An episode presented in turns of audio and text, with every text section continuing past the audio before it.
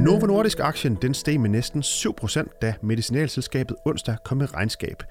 Men det er endnu for tidligt at dømme insulingiganten, der havde et udfordrende 2016, helt tilbage på sporet. Det siger Michael Drøscher Jørgensen, som er chefanalytiker i Nykredit.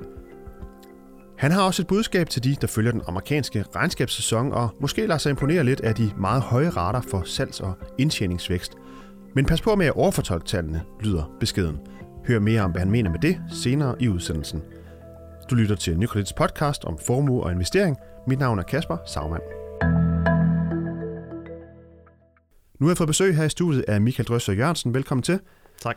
Du er chefanalytiker i Nykredit Markets og følger Novo Nordisk aktien meget, meget tæt, og du har også kigget nærmere på, på det her regnskab selvfølgelig, som jo kom ud her i, i, i går onsdag. Vi optager jo her torsdag. Michael, hvad var det mest bemærkelsesværdige, når du kigger bladrer det her regnskab igennem? Hvad er sådan det, det mest bemærkelsesværdige øh, ifølge dig? Jamen, jeg tror, at den her kraftige positive kursreaktion skal nok ses øh, i, i, i lyset af sidste års øh, performance i virkeligheden, hvor øh, nogle Nordisk aktier klarede sig rigtig dårligt, og, øh, og de var ude med en række negative meldinger. Så, så den, en del af det er en lettelse over, at, øh, at det faktisk går bedre nu. Øh, Novo Nordisk har haft en øh, justeret for, for en masse indgangsforhold, så har de haft en ganske fin øh, vækst i, i salget her i første kvartal. Og så de her øh, omkostningsbesparelser, som de øh, lancerede sidste år, eller lancerede sidste år, de har slået hurtigere og bedre igennem end, øh, end forventet. Og, og det er nok en af de primære årsager til, at, at driftsindtjeningen også overrasker markant positivt i, i det her regnskab.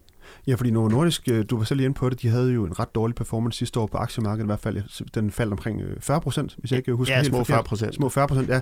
Er Novo tilbage på sporet nu, kan man sige det? Altså, det, er jo, øh, det går bedre i hvert fald. Øh, vækstmæssigt, så, så kommer vi ikke til at se de vækstrater her i 17, som vi, vi ligesom havde været vendet til i, i Novo-historikken, altså med, med to cifrede vækstrater i både salg og indtjening. Det kommer vi ikke til at se i 17. Men det går bedre, øh, det, det, det gør det. Men at sige, at de er helt tilbage på sporet, det, det tror jeg ikke, vi skal sige endnu.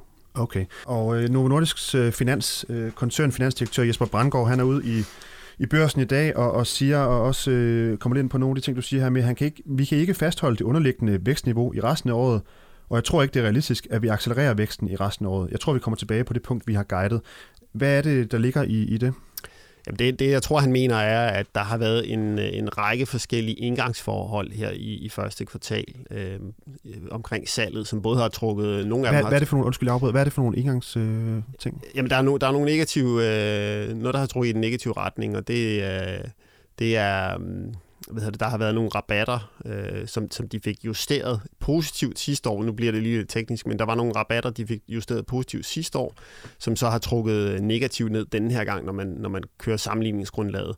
Øh, og så har de haft nogle, øh, nogle produkter, der er gået af patent, som så er blevet ramt af generisk konkurrence. Det har også trukket i den negative retning. Øh, omvendt så, så har vi set et øh, ekstremt stærkt salg i, i sådan noget som Victosa for eksempel. Og det, det, det er kommer, jo insulinmiddel? Ja, det er, det er inden for deres øh, diabetesforretning, og det, og det kommer vi ikke til at se i resten af året, for der har været nogle lære, lære ændringer der. Så, så der har været en, en række indgangsforhold, og, og, øh, og samlet set har, har de trukket væksten øh, lidt mere op end den, den underliggende vækst her i første kvartal. Og derfor tror jeg, at det er det, han siger, at, at vi ikke kan, eller at Novo ikke kan, kan fastholde det resten af året. Øh, det tempo, der har været her i første kvartal. Ja, fordi de fleste kender jo nok Novo Nordisk som en, insulin, en insulinproducent, men de har jo også flere andre produkter, blandt andet blødermedicin og, ja. og flere andre ting. Og ifølge regnskabet, så er det så, det er jo lidt det her klassiske med gynger karusellerne. Nogle af dem går frem, og nogle af dem går tilbage. I det store hele, er det så et, et, et, et, øh, et billede, man som investor skal være glad for? Altså, jeg synes, det ser ganske fint ud. Nu, nu øh, deres diabetesforretning fylder jo omkring 80 procent af, af forretningen, og det, er, og det er der, de overrasker positivt. Øh, og det synes jeg egentlig, når vi kigger lidt længere frem, så er det, så er det positiv læsning. Og de negative ting, vi ser inden for deres, eksempelvis inden for deres bløderforretning, de var ligesom kommunikeret på forhånd, så, så, så ikke den store overraskelse der. Og øh, når du øh, kigger lidt frem i tiden, Michael, hvad er så det vigtigste sådan, øh, at holde øje med i forhold til Novo, i forhold til deres udfordringer og, og så videre? Jamen, hvis, vi, hvis vi bliver her i, i 2017, så er der en, en, en række forskellige ting, som, som kommer øh, i, i anden halvår. Der er en, en del vigtige nyheder, som de kommer på banen med i, i anden halvår. Øh, hvis vi starter med, øh, med øh, når de kommer med regnskab for anden kvartal her 9. august, så vil de formentlig have mere om, om prisforhandlingerne på det amerikanske marked, som, som kommer til at gælde for 2018. Som det, er deres største marked? Ja, USA fylder jo cirka halvdelen af deres samlede forretning, så, så det er meget vigtigt, hvordan prisforhandlingerne bliver der, og det vil de have mere om på i forbindelse med kvartalsregnskabet i, i august. De forhandlinger, de starter jo sådan set nu her og kører hen over sommeren, så det er i hvert fald en ting, vi kan holde øje med. Og så er der både på, på Tresiba og Victosa, som er to af deres vigtige produkter, der kommer i løbet af tredje kvartal en, øh, formentlig en en opdateret indeksseddel på, på de to produkter. Det betyder sådan set, at, at øh, hvis det går, som vi forventer, så, så får Novo Nordisk lov til at øh, ændre den her indlægsseddel, så de får flere positive øh, karakteristika med på de her produkter. Det kan også være med til at understøtte salget. Og så er der på deres helt nye øh, satsning inden for GLP-1, inden for diabetes, øh, semaglutid, som for, formentlig bliver godkendt øh, ultimo øh, året. Så det er nogle af de ting, vi skal holde øje med her øh, i, i anden halvår for, for Novo. Og det er noget af det, hvis, hvis det hele løber Novos vej, så er det i hvert fald noget af det, der kan øh, være med til at genopbygge øh, tilliden til, til selskabet og øh, også løfte aktiekursen yderligere. Og hvad er den største udfordring for, øh, for Novo Nordisk sådan lige på den korte bane? Jamen, det er stadigvæk øh, prispresset i, i USA. Øh, det, det kommer ikke til at slutte. De har jo kommunikeret prispres her i 2017, og det kommer også til at fortsætte i 2018, og der er det jo så, at vi i forbindelse med anden øh, regnskabet for anden kvartal kommer til at se, hvor, hvor, hvor hårdt bliver det her prispres. Hvad, så, hvad er sådan det, det, det worst case scenario øh, som investor? Jamen, jeg tror, at det, det værste tænkelige scenarie i 18, det er formentlig, at det bliver på, på niveau med 17, altså de her 4-6 procent i, i negativ retning. Øh, der har vi lagt lidt mindre ind i, i 2018, men det bliver vi klogere på til, til august. Men derudover er der selvfølgelig stadigvæk alt den her politiske risiko øh, omkring øh, det amerikanske sundhedssystem, som stadigvæk udstår. Øh, man kan sige, i forhold til, til 2017-resultaterne, så er det sådan skubbet, øh, i og med, at der ikke der er ikke kommet nogen afklaring omkring, hvad, hvad vil de på, på, på sundhedsreformen, så, så kommer der et eller andet igennem der, så er det formentlig først til 2018 udfordring, men, men det er stadigvæk en udfordring, øh, eller en, en, en risikofaktor, vi skal holde øje med. Ja, fordi i forhold til USA, og det er jo øh, Trump og hele planerne omkring Obamacare og alle de her ting, hvad skal der ske med sundhedssystemet derovre? Ja. Hvad, hvad er det, Novo Nordisk sådan håber på øh, inde i, op i direktionen? Jamen, de håber, jeg, jeg tror, det de formentlig håber på også er, at, øh, at, at der bliver lidt mere klarhed over, hvem er egentlig, øh, ja, skurken er måske et forkert ord, øh, men der har været meget fokus på de her listepriser, som øh, Novo Nordisk har hævet. Man har haft mindre fokus på, på de nettopriser, som Novo Nordisk rent faktisk får ind i, i deres bøger. Øh, og forskellen det er jo de her mellemmænd, som øh, forsikringsagenter og PBM'ere, som forhandler priser på, på vegne af, af patienterne og sådan noget. De, de mellemmænd, de tager en ret stor del af kagen, og det tror jeg faktisk, Novo håber på, at der kommer mere fokus på, og så, så tror jeg også, de håber på, at der kommer en, en ordentlig langsigtet løsning på, på sundhedssystemet, for det gavner heller ikke dem, at, at der er så mange uklarheder om, øh, om, om systemet. Den amerikanske regnskabssæson er i fuld gang, og omkring to tredjedel af selskaberne har indtil videre lagt tallene frem. Og øh, Michael Drøsser Jørgensen, du er stadigvæk øh, med os her i studiet.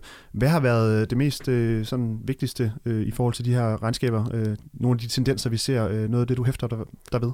Jamen det vi i hvert fald kan se er, at det, på overfladen så ser det ganske fint ud. Samlet set så har de her regnskaber eller de her selskaber leveret en, en salgsvækst på, på omkring 8 procent.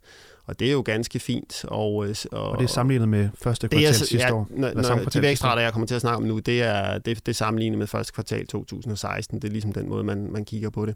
Øh, oven i det, så har indtjeningsvæksten været endnu stærkere, øh, omkring 18 procent. så det, det ser sådan set ganske fint ud, og, og, og det, der er det mest positive, det er egentlig, at det er bredt funderet, at det er alle sektorer, der, der bidrager til det her.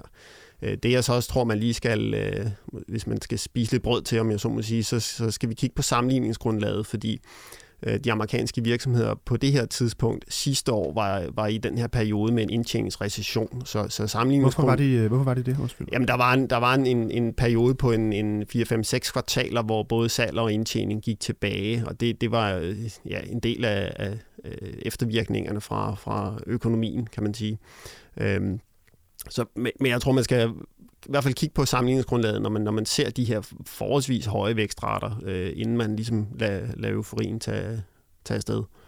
Ja, fordi man kan jo nemt øh, sidde og se 8% øh, salgsvækst og, og de her 15-18% øh, Øh, indtjeningsvækst, det lyder meget. Altså, skal vi forvente, at det så allerede, øh, at vi snart kommer til at se nogle helt andre øh, vækstrater igen, altså at det ligesom stabiliserer sig? Hvad, hvad, hvad, tænk, hvad vil være et naturligt leje? Jamen, det, der er jo en, en, en udfladning, kan man sige. Altså helt basalt set, så følger virksomhedernes øh, toplinje øh, eller salgsvækst, hvis vi, hvis vi tager samlet set for dem alle sammen, så følger det jo nogenlunde den globale økonomiske vækst øh, plus, øh, plus lidt inflation. Så, så vi skal ned i, i et lavere niveau, når vi ligesom finder et leje, og, og det er klart, at indtjeningsvæksten kan ikke overstige salgsvæksten øh, over længere tid. Øh, øh specielt i USA, synes jeg, fordi vi har nogle indtjeningsmarginaler, som er rekordhøje derovre, så, så indtjeningsvæksten kommer ned i, i USA, den er ingen tvivl om.